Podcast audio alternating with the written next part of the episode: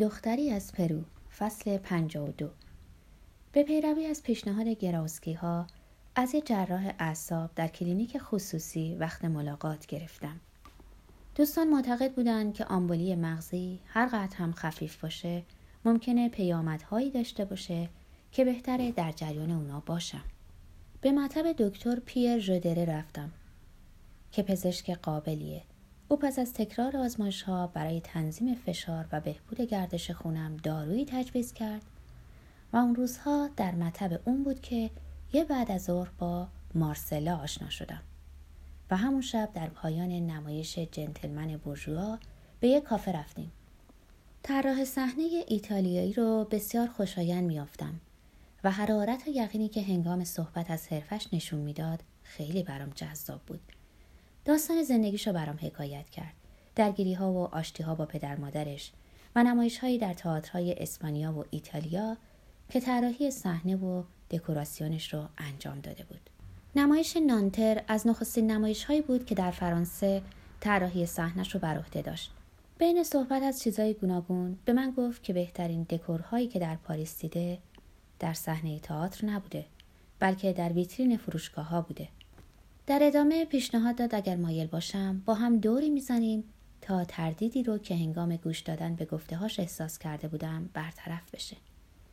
در ایستگاه مترو خدافزی کردیم و قرار گذاشتیم شنبه هفته بعد همدیگر رو ببینیم. گردش ما خیلی سرگرم کننده بود. نه فقط به خاطر ویترین هایی که به من نشان می‌داد بلکه به خاطر توضیح و تفسیراش او می گفت که ماسه ها و نقل های ویترین فروشگاه بزرگ ساماریتن که در نوری سفید رنگ جلوگر بودند برای صحنه پردازی نمایشنامه آهروزهای خوش عالی بود و سایبونای سرخ اناری یک رستوران عرب برای نمایش روزی در جهنم مناسب بود و دکور ویترین یک کفاشی ارزون قیمت در نزدیک کلیسای سنت پول در محله ماره می‌تونست منزل ژپتو در نمایش تئاتری پینوکیو باشه. هرچی می‌گفت غیر منتظره و ابتکاری بود. و شوق و شادیش سرگرم کننده و نیرو بخش بود. وقتی داشتیم در رستوران شام میخوردیم گفتم از اون خوشم میاد و مارسلا اعتراف کرد که از روزی که در سالن انتظار کلینیک یکدیگر رو دیده بودیم احساس کرده بود که چیزی بین ما جریان داره و افزود به مدت دو سال نامزد یه هنرپیشه بوده اما کمی پیش روابطشون به هم خورده بود. اگرچه دوستیشون رو حفظ کرده بودن. با هم به آپارتمانم رفتیم. کتابامو نگاه کرد و از اینکه فقط کتابای شعر چند رمان و مجموعه مقالات داشتم و کتابخونم فاقد آثار نمایشی بود گله کرد. ولی گفت خودش این کمبود و جبران خواهد کرد. و گفت خوب موقعی وارد زندگی من شدی عزیزم. لبخند شادی داشت که انگار نه تنها چشمان و لبها بلکه پیشانی بینی و گوشهاش رو نیز در بر می گرفت. دو روز بعد مارسلا ناچار بود برای کاری در میلان به ایتالیا بره. و من تا ایستگاه قطار همراهیش کردم چون از پرواز در هواپیما میترسید. در اون مدت چند بار به همدیگه تلفن کردیم و وقتی از سفر بازگشت به جای هتل کوچیکش به خونه من اومد. ساکی که چند شلوار پیراهن پلیور و کت چروک در اون بود و چمدانی پر از کتاب مجله و ماکت ها و عروسک هایی که ساخته بود رو به همراه داشت. ورود مارسلا به زندگیم چنان شتاب زده بود که فرصت فکر کردن و طرح این پرسش که آیا زیادی تند نمیرم رو نداشتم. عاقلانه تر نبود که کمی صبر می کردیم تا یکدیگر رو بهتر بشناسیم و ببینیم روابطمون چطور پیش میره. هرچی باشه او کم سن و سال بود و من جای پدرش بودم. اما روابط ما به خاطر قدرت او در کنار اومدن با شرایط خیلی خوب پیش می‌رفت. چون خواسته هاش بسیار ساده بود و دلخوری ها رو جدی نمی گرفت. نمی‌تونم بگم که دوستش داشتم. در هر حال نه اونطور که به دختر بد عشق میورزیدم اما در کنارش احساس خوبی داشتم و از اینکه با من بود و حتی عاشق من بود سپاسگزار بودم با او جوون می شدم و به کمک او خاطراتم و خاک می کردم. مارسلا گاه سفارش های برای طراحی صحنه تئاترهای محله که از شهرداری یارانه می گرفتن دریافت می کرد. در این مواقع چنان با شوق و ذوق به کار می پرداخت که وجود منو فراموش می کرد اما من از اون پس با سختی بسیار مطلبی برای ترجمه میافتم دیگه ترجمه شفاهی رو انجام نمی‌دادم چون احساس می‌کردم مثل گذشته تواناییش رو ندارم. و شاید به این خاطر که خبر بیماریم در میان همکارانم شایع شده بود. کمتر ترجمه ای به من می‌دادند از این گذشته وقتی با زحمت بسیار مطلبی برای ترجمه میافتم زمان بسیاری رو صرف اون می‌کردم. چون پس از یه ساعت و نیم کار حالت تهوع و سردردم باز میگشت. در نخستین ماههای زندگی مشترک من و مارسلا درآمدم تقریبا به صفر رسید و بار دیگه نگران بازپرداخت وام ها شدم. مشاور مالی بانکی که در اون حساب داشتم پس از اینکه مشکلم و باش در میان گذاشتم گفت بهتر اینه که آپارتمانم رو به فروش برسونم. ارزشش بالا رفته بود و می‌تونستم اونو به قیمتی بفروشم که پس از پرداخت همه وام ها مبلغی برام باقی میموند. گفت اگه وضع مالیم رو با احتیاط اداره کنم می‌تونم مدتی راحت باشم و نفسی بکشم. با مارسلا صحبت کردم. اونم با فروش آپارتمان موافق بود. می‌گفت باید این نگرانی همه ماهه رو از خود دور کنم. نگران آینده نباش عزیزم.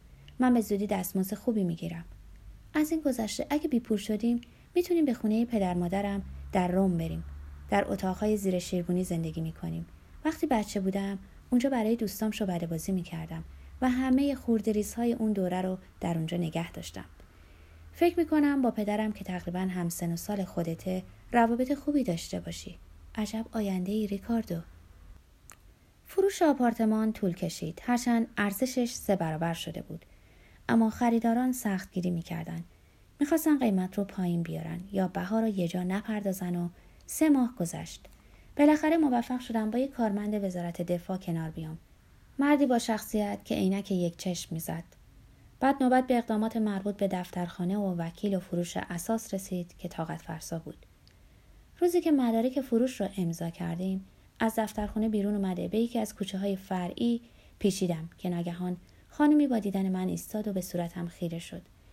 بیان که اونو به جا بیارم با حرکت سر سلام کردم. خانم با خشکی بیان که دست بده گفت من مارتین هستم منو نمی‌شناسین؟ گفتم منو ببخشین حواسم پرت بود. البته که شما رو می‌شناسم. حالتون چطوره مارتین؟ همونطور که خیره نگاهم می‌کرد با حالتی گرفته گفت بسیار بد چطور می‌خوایم باشم؟ اما باید بدونین از کسی که آزارم داده نمیگذرم. بلدم چطور از خودم دفاع کنم. به شما قول میدم که مسئله به همینجا ختم نمیشه. زنی قد بلند و عبوس بود با موهای سفید. بارونی به تن داشت و طوری نگاه می‌کرد که انگار می‌خواد با چترش مغزم و داغون کنه. نمی‌دونم از چه حرف می‌زنین مارتین. با زنم مشکل دارین؟ ما مدت از هم جدا شدیم. مگه به شما نگفته؟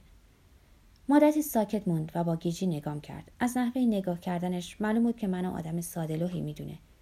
زیر لب گفت پس شما نمی‌دونین؟ انگار توی ابرا زندگی می‌کنین. خیال می‌کردین خانم خشک مقدستون با کی رفته؟ مگه نمی‌دونستین که با شوهر منه؟